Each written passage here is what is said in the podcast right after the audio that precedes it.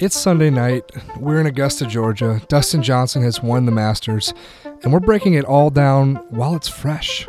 This is the Drop Zone, and this is everything we learned this week at the November Masters.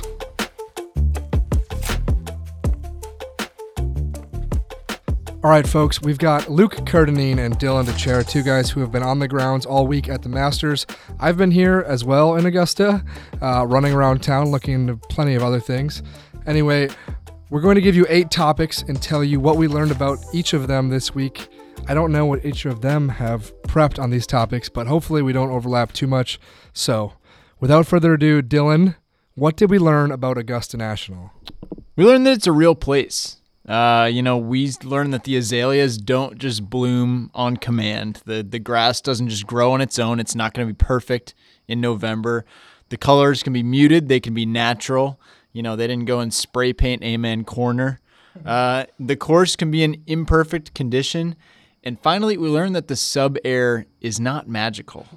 It does not cure all. You're listing off all these things. Uh, the sub air was one of mine. The Yes. sub air systems don't cure all. I think uh, in April they maybe do. There's a lot more daylight, and there's what we had 10 hours of golf time from 7.30 to 5.30 every night like there wasn't enough time for these sub air systems with the dew points being pretty low close to the temperatures Yeah, it's part of the myth making of Augusta, and there is a lot of myth making about Augusta. But one of the things is, oh yeah, they can have it in whatever condition they want with basically 12 hours notice. It's not quite true. Maybe they need 36 hours notice.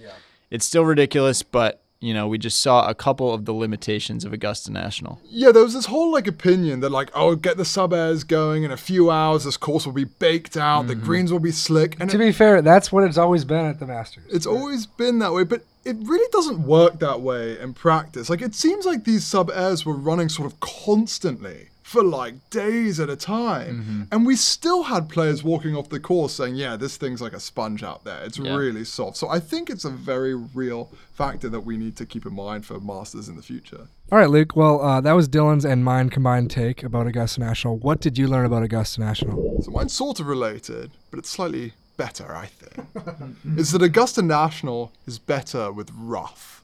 Oh. Now we saw some hairy rough on the course. yeah. We saw some hairy rough on the course this week, and all I kept hearing from coaches was that, oh, you know, this rough, it's in my player's head. They don't know mm. how to deal with it. We saw DJ just set the scoring record. He chunked a shot because of the rough. He was thinking about it too much. Dustin Johnson was thinking too much about the rough, and he chunked one into the bunker on the second hole.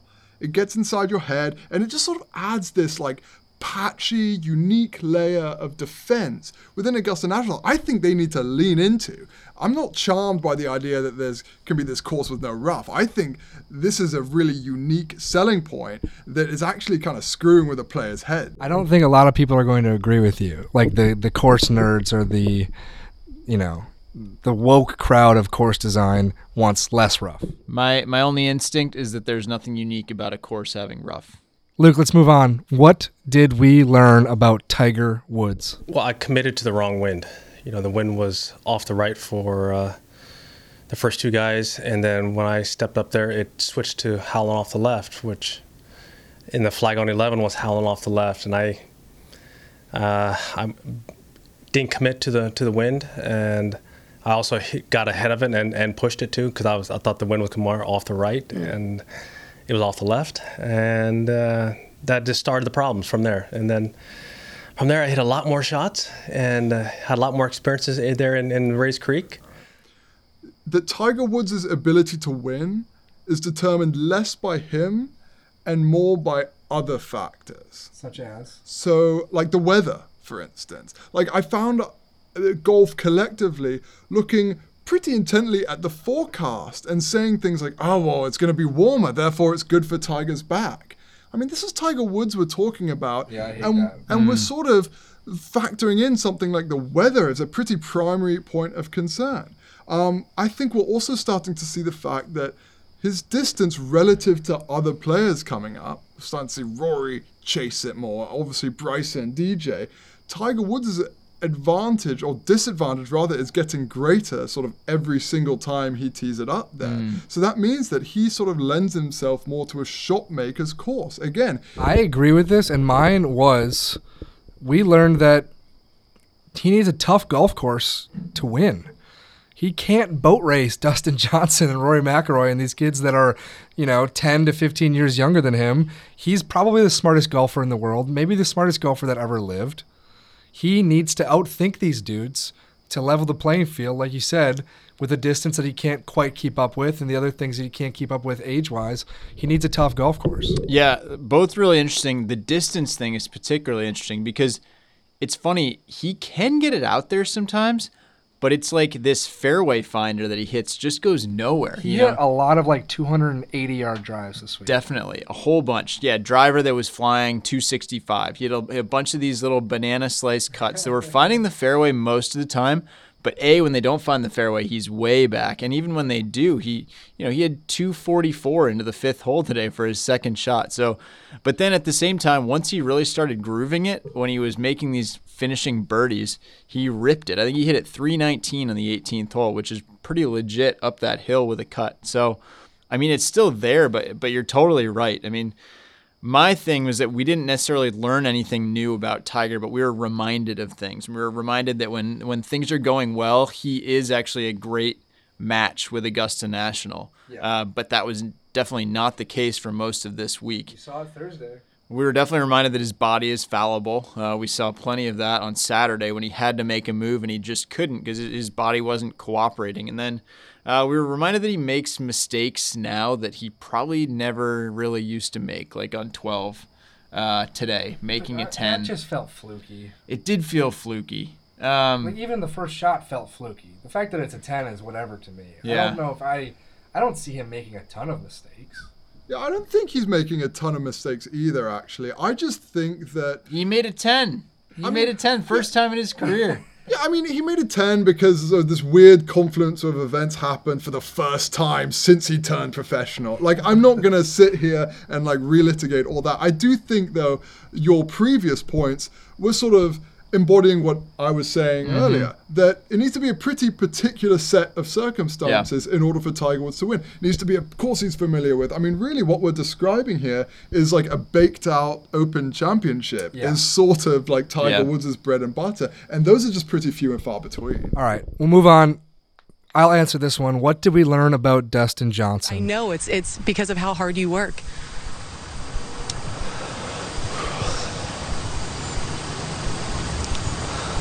I've never had this much trouble gathering myself. It's okay. On the golf course, I'm pretty good at it. Out here, I'm not. Yeah. Um, yeah, I do. I put in a lot of hard work. I hope you guys get a little sentimental because I chose to go the other direction. Uh, I learned that I think DJ might, in the end, be considered better than Rory McIlroy. Ooh. Now, when it's all said and done, is that crazy? Maybe. I know both of these guys at the turn of the past year were up for the debate who's the best player of the, the 2010s decade. And I think we all agreed it was probably Rory, with DJ being uh, number two. But is it plausible that DJ bags a couple more majors and in the end of it, like when we all start stacking things up, has eight more tour wins? I think it's very plausible, and I think DJ took a huge step this week. Sean, this is literally also what I Oh. wrote down. I uh, definitely think we're on the early end of this movement. I think that, look, we can't sit here and say, based on their equivalent records, with Rory being younger and winning more majors, etc., etc., that, like, if everything was to end right now, DJ would be Yeah. better than Rory. Yeah. But I actually think DJ is trending in that direction more so than Rory McIlroy. And part of the reason I say this, I'll get to this a little bit later, but his performance in majors is like really quality, right? Like I mean, he he has 11 quality top fives in majors. I mean, and when I say quality top fives, I mean like he's in the thick of contention He- he here. was- mm-hmm. in, in the back nine on Sunday. He had a chance to make Yeah. some plays. Yeah, he has four top twos in majors over the past two years. He spent more weeks in world number one. He's eight wins since 2017. I mean, we're very much in the midst of a Dustin Johnson peak Takeover. that doesn't look like it's showing any signs of slowing down. Mm-hmm. Whereas Rory, we've got all these questions circling around him. So I actually think that you're spot on there, Sean. Well, Luke and I continue to agree. Dylan, what did you Hmm. learn about Dustin Johnson? So I mean, I do like the point that you hit on first of all that uh, when when compared to Tiger or maybe someone we'll discuss later in this podcast, the conditions need to be right. With DJ, it just feels like he's the best golfer in the world right now.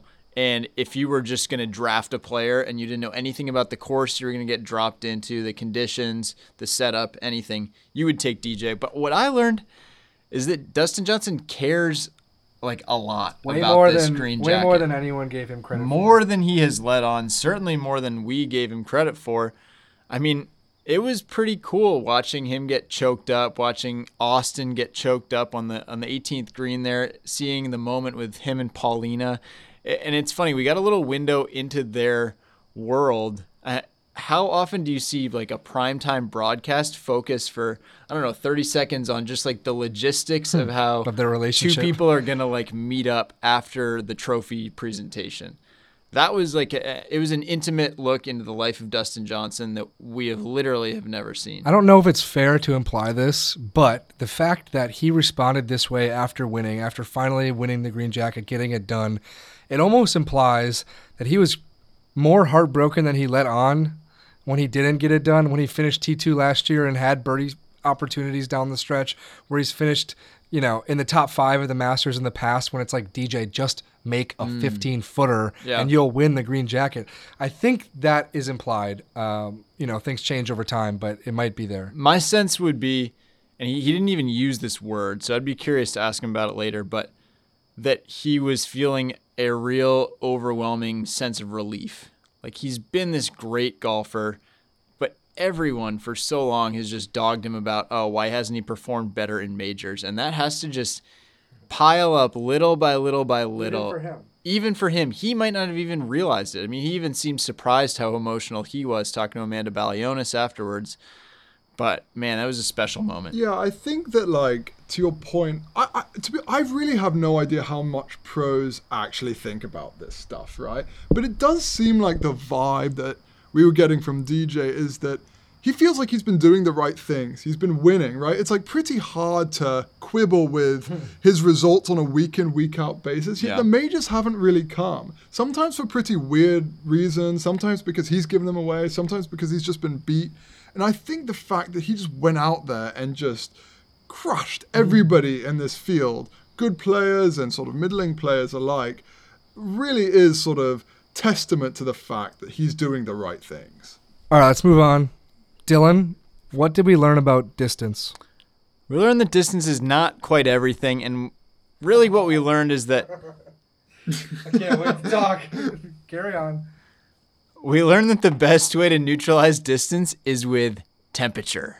We were promised a cold, wet, windy November Masters, right? And we generally got we got a warm, still wet November Masters. But for a moment on Saturday morning, we saw what the golf course would be like when it is chilly and when it is still damp. And man, did it play differently. Jon Rahm was laying up on the 15th hole, an always reachable par five. So give me a cold, damp golf course. I'll show you a golf course that is immune to these, you know, bigger bombers and needs a little more small ball. Maybe the PGA Tour should move to Maine. I don't. I would not mind that. Uh, well, I don't agree with you. What we learned about distance, what I learned is that it's still king. It's always king. It will always be king. We talked about it coming into this week, and we're going to talk about it every damn week until the ball gets rolled back, or they do something to the equipment, or they do something. But I mean, we don't have to be sitting there through 36 holes, seeing Abe Ancer and Cameron Smith and Sungjae Im and Louis Oosthuizen on the leaderboard and kid ourselves about the fact that these guys are playing their asses off. And then through 54 holes, when it's like, can these dudes hang with Dustin Johnson? Through four hole, through four rounds, they're just not going to be able to. Like, they are playing their butts off to be there in that moment. And you saw Abe Ancer have 250 yards into 11 today, and he hits a three wood down the hill, and it comes up on the front edge of the green. Barely got it. Like, I love Abe Ancer. He's very, very good, and he's playing his butt off. Best finish probably of his career. But distance just beats them down after time. Like you Yeah, can't but distance is always going to be an advantage. But I mean, Sungjae Im and Cam Smith, they beat everyone in the field that wasn't named Dustin Johnson. They they crushed every other bomber that played in this field. best finishes of their life. And you also have to look at who's around them, like Justin Thomas and, and Rory McIlroy and Jon Rahm. I mean, these aren't short hitters, right? And that's why when I said what we learned about distance, I came at it from a slightly different angle, but I say that this is something that will be addressed hmm. by the governing bodies. I think there's this real existential threat to golf and specifically to Augusta National that we were seeing addressed pretty head on today. I mean, Chairman Ridley sort of referred to it, and you had Jack Nicklaus and Gary Player sitting there after hitting the opening tee shot, openly talking about the need to like roll back the ball, otherwise Augusta's going to become Getting ready to obsolete. burn it down. I yeah. think there's a this was 2020 has been a real catalyst for this conversation, and I think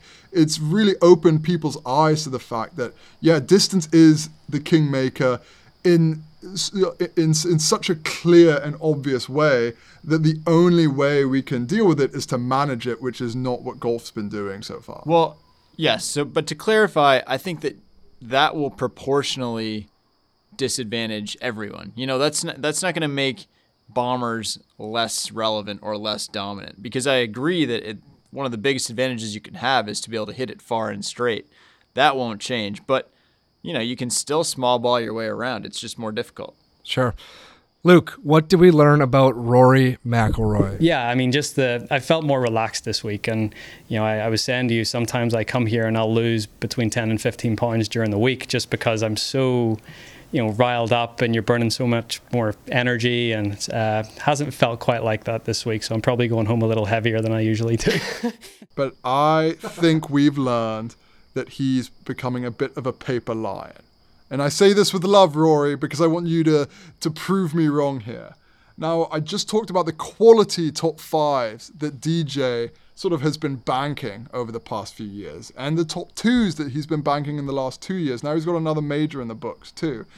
I could be mistaken here, but I don't think I am. I don't think Rory's held a lead after a round since he last won in 2014.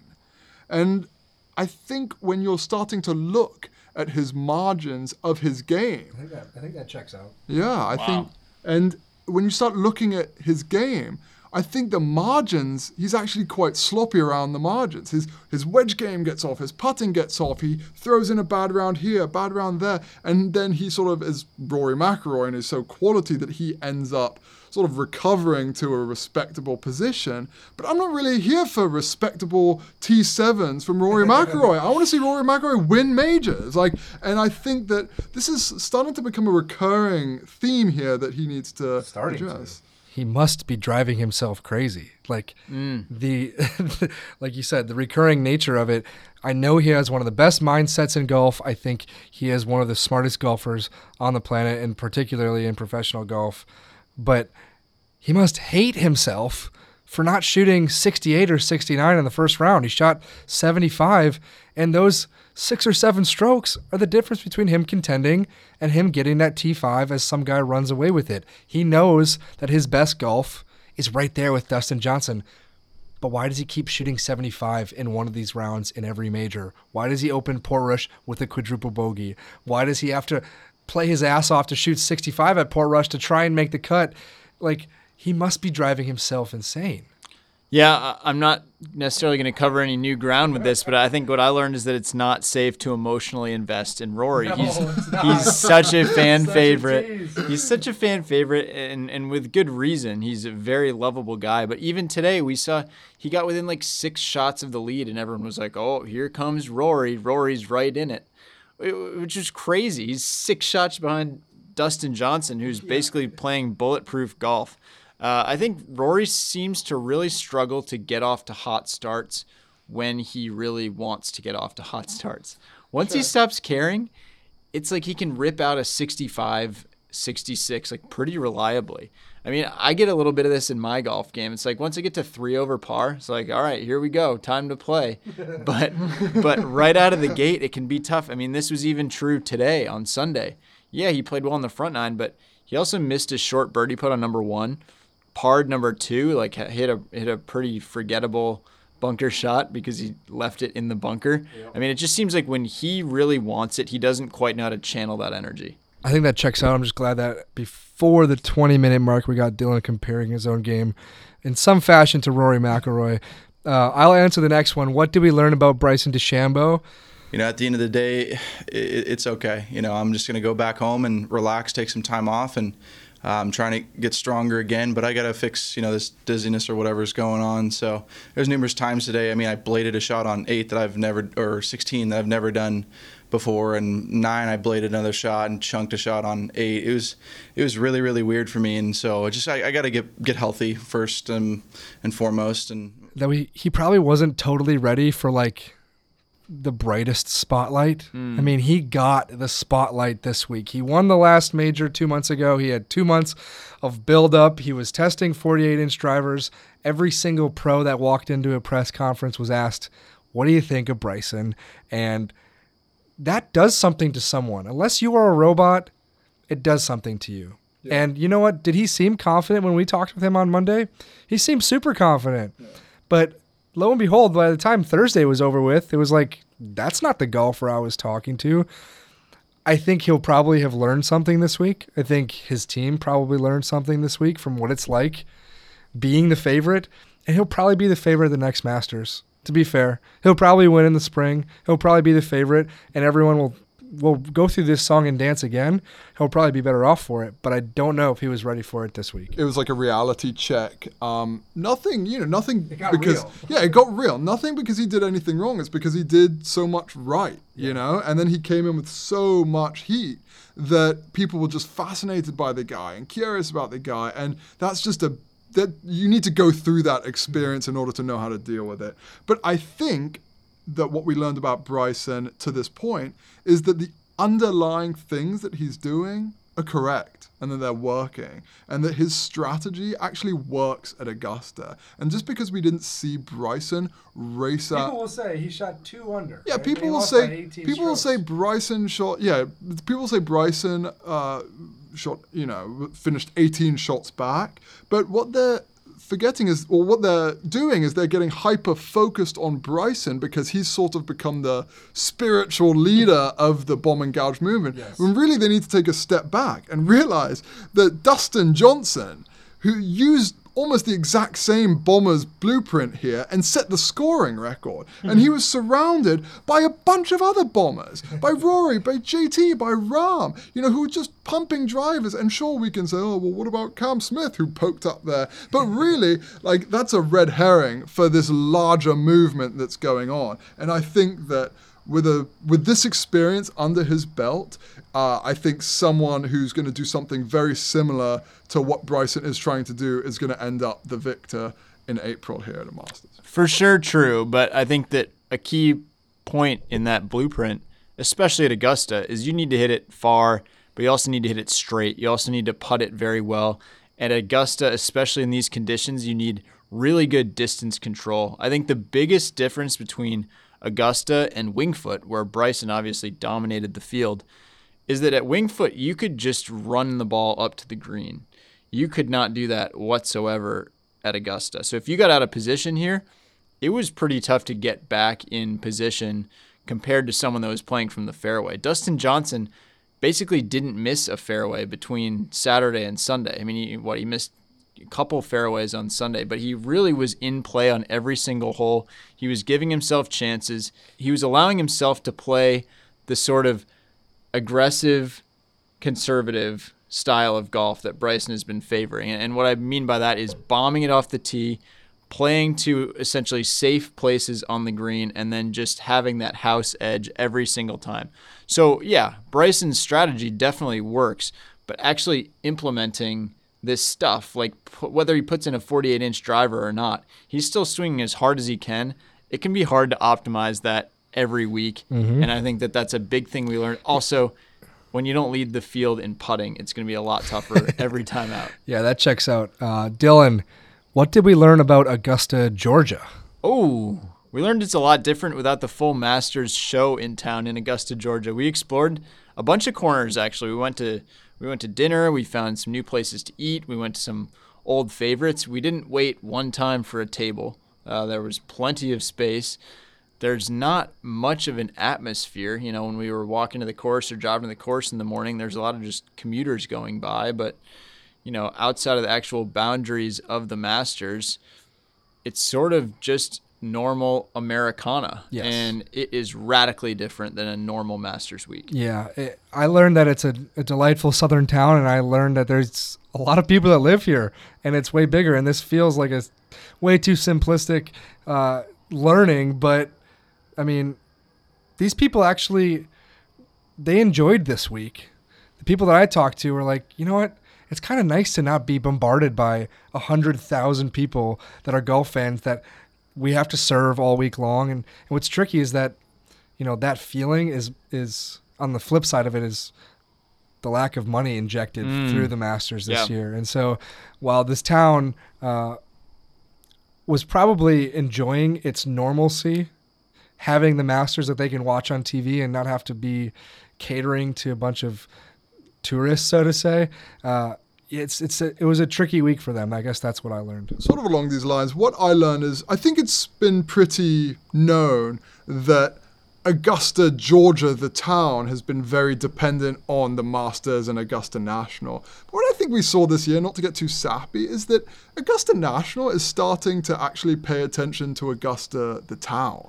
Yeah, and at least make sure that it's publicly known. Yeah, Like- yeah. The, to be fair, to make sure it's publicly known, but I do think that they've almost changed their attitude in this regard a little bit. You know, investing in Paine College, investing in this new downtown area in Augusta, Boys and Girls Club, the Boys like, and Girls Club.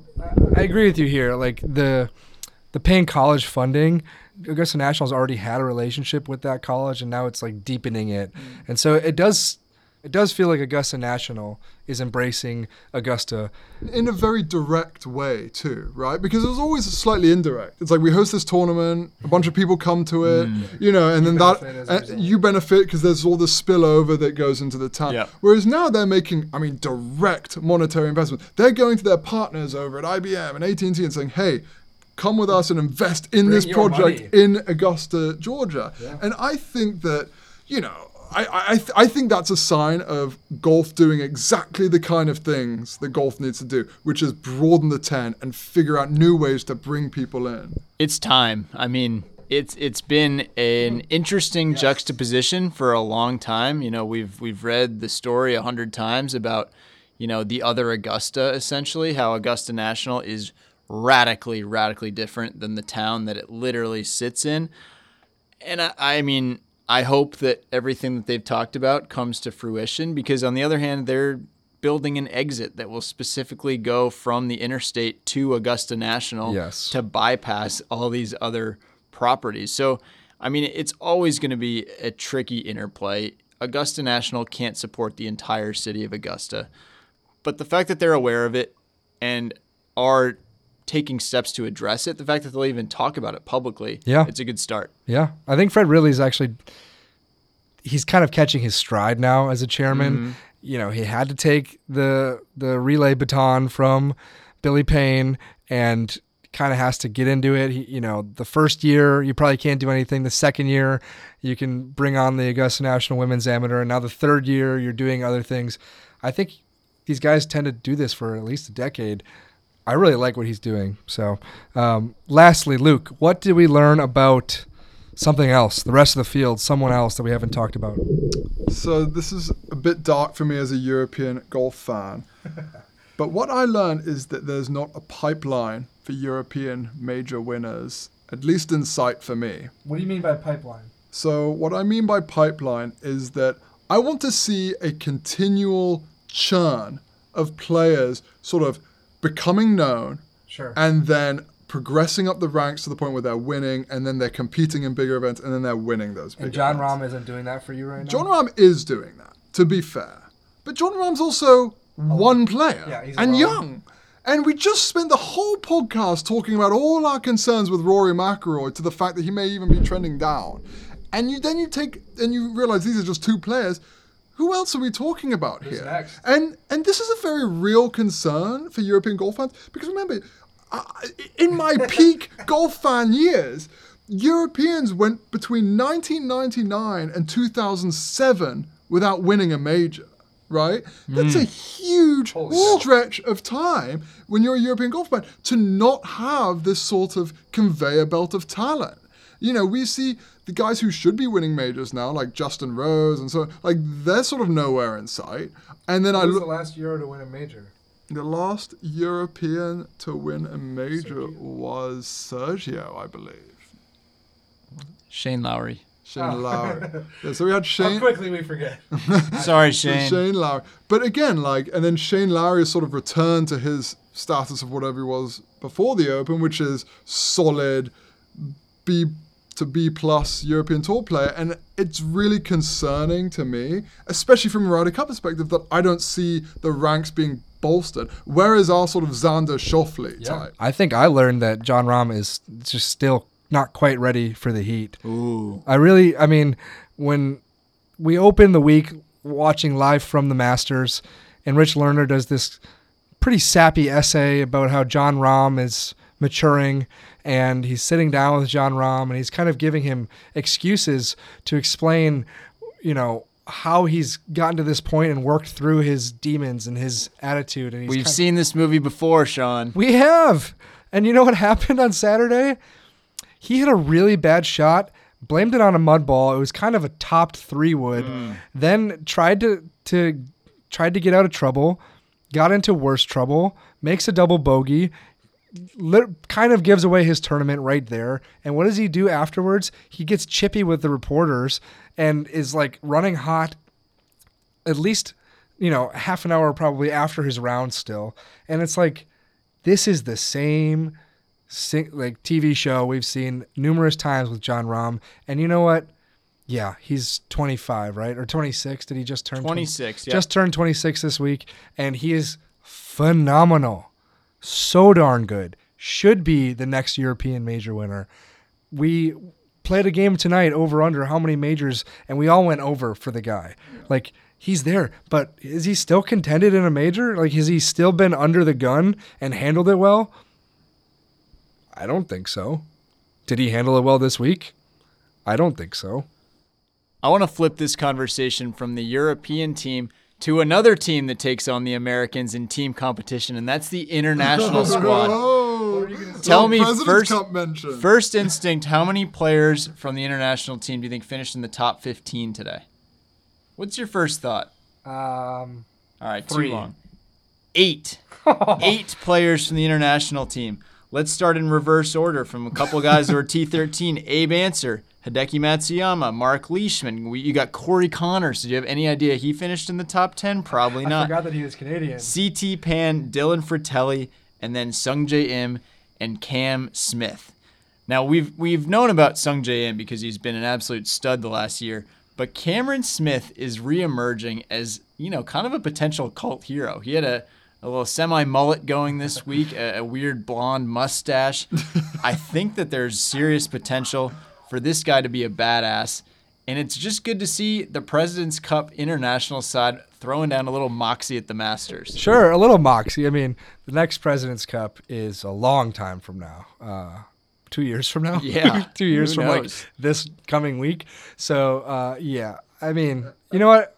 That's a great little highlight, Dylan. It doesn't really mean that much, but it's fun to see. I'm not going to disagree with But you. But what. I will say to Dylan's point is that, like, I don't think the international. to see from the European. I don't think the international team actually has this problem of like churning up players. Granted, because they're pulling from a wider net, right? well, the their rest problem of the is that they're they're just not very good. But I think that they have a base problem. But if you were to take a, con- a golf-loving country like Australia or like, you know Cam Smith's Australia or South Africa, they're generally pretty good at Hmm. like feeding good young players into the into the PGA Tour. Like Dylan Frittelli is a pretty good recent example, right? Cam Smith is a good recent example, um, and it just makes me more alarmed to think. This is going to Yeah, dark we- territory. We, started with such great energy, and now Luke has talked about Europeans and the future demise of the European Ryder Cup team, and it's gotten quite somber. Oh dear. Uh, but gentlemen, thank you. That's good enough for this episode of the Drop Zone. It's time for bed here in Augusta. There's a dog barking in the background. We will be back to our regularly scheduled programming one week from now. See you then.